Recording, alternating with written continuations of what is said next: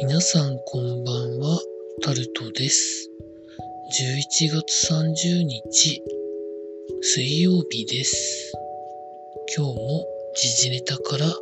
これはと思うものに関して話していきます。明日12月1日から節電要請ということで記事になってます。冬季に関しては7年ぶりということで、期間は来年2023年3月までの4ヶ月間で無理ない範囲で節電をしてほしいそうです。電力需給が結構しんどくなるんじゃないかという予測のもとということなんですけど、電力需給が逼迫しそうなのに、またこの後電力料金が結構な引き上げ額になるのがなんだかなと思うところなんですけど、まあ国民の側も例えば原発動かしてもいいからみたいなことを言う人って少数派なんでしょうかね。そんなことを思ってしまいます。続いて、習近平国家主席の前の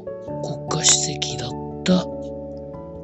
中国の江沢民氏がお亡くなりになったということで記事になってます。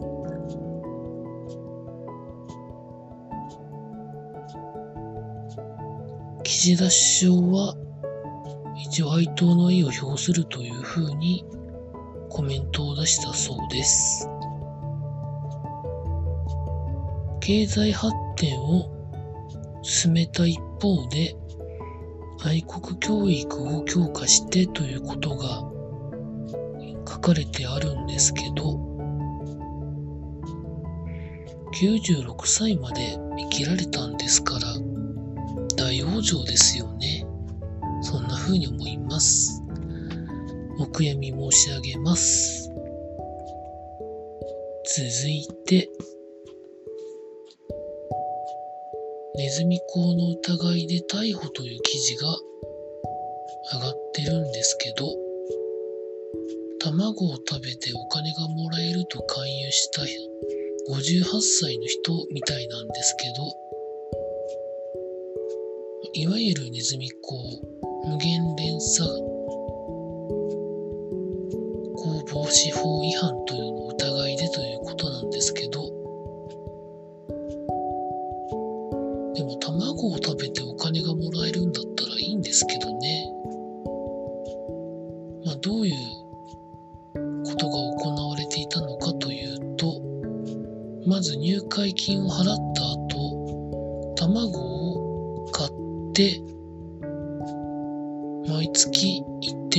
定の配当が得られるということなんですけど、でも、大体それってどうなんだろうと考えちゃいますよね。まあ、正常な判断ができるんだったらそう思うと思うんですけど、まあ、何かしらうまく騙されたんでしょうかね。3億円も集まってるということはですね。続いて、経済のところで、弥生県やホットモットを運営しているプレナスが、マネージドバイアウト、経営陣による自社買収を行うことによって、一応東県東京証券取引所から上場廃止の方向にやりたいみたいなことを考えているということが記事になってます。来年2023年1月頃に開かれる臨時株主総会を経てやるということだそうなんですけど、まあ、今はなんでそういう考えになるのかというと、上場したままでは短期的な成果が求められ、店舗拡大や業務の効率化といった経営完全が困難だからということなんでしょうけど、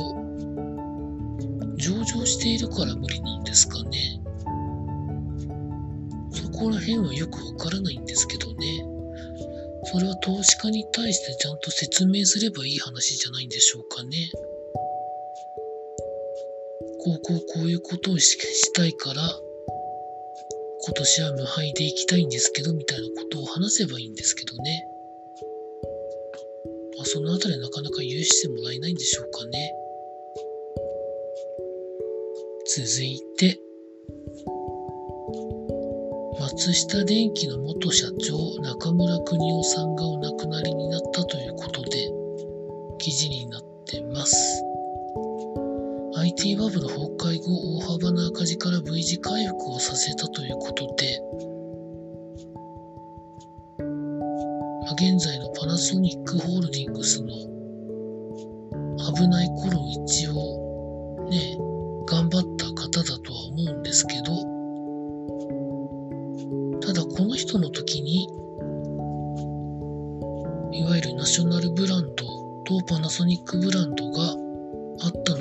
ソニックに確か統一したんじゃなかったのかなというふうに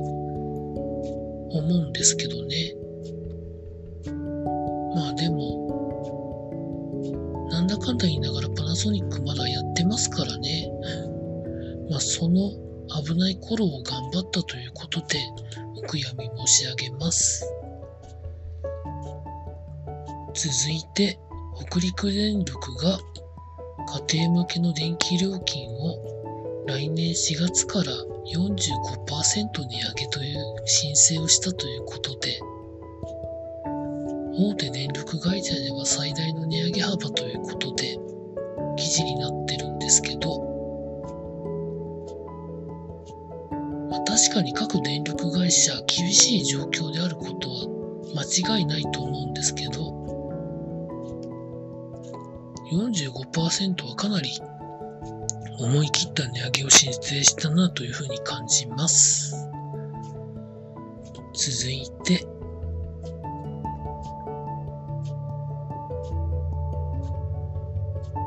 家畜農家がデモということで記事になってます。飼料価格の高騰対策をしてほしいそうなんですけど、今はいろんな分野で物価高がまらないので、政府に言うことなのか、日銀に言うことなのか、そこら辺は私もよくわかりません。続いて、丸亀製麺が中国から撤退したはずなのに、中国に再進出するということで記事になってます。中国は一旦撤退したと思ってたんですけどね。なんでまたやり直すんですかね。丸亀製麺は2012年から海岸進出を始めて、海外だと9カ国と地域で約200店舗を展開していて、国内では800店舗以上展開しているということなんですけど、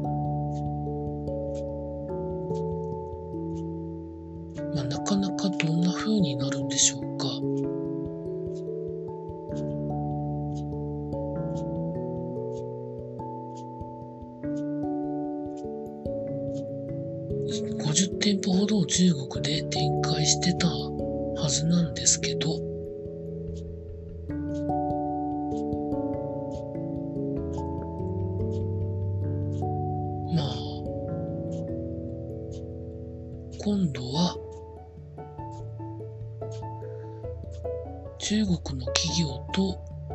組んでやるみたいですね。どうなることやらですけどね。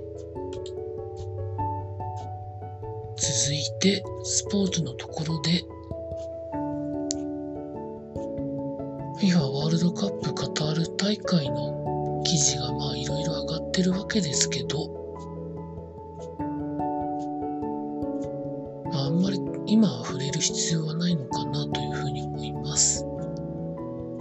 い。て、プロ野球ヤクルトのクローザーを務めていたマクガフ投手が対談になるということが記事になってます。マクガフ投手はメジャーリーグに復帰したいということの希望を出して本人の希望にそういう方向で後押ししようとするということで対談を認めることにしたということを球団の人は言ってるんですけど代わりの人は呼んでこれるんですかね。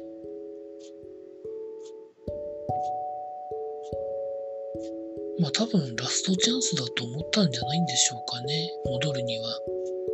33歳ということなので。まあ、それにかけるのも、まあ、選手自身の決断ですからね。ただ、これで、ヤクルト、来年どうなるかがわからなくなってきましたね。続いて、今年は血穴確定がかなり世間を騒がせた巨人の坂本選手は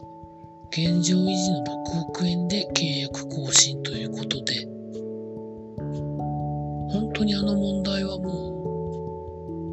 う、球団でもマスコミでもなかったことにするんですかね。続いて、菅野投手は1億円減の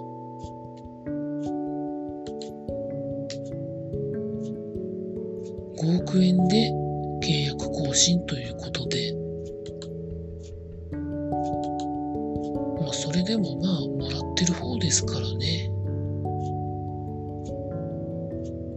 ま、その他、プロ野球の契約公開行われておりました。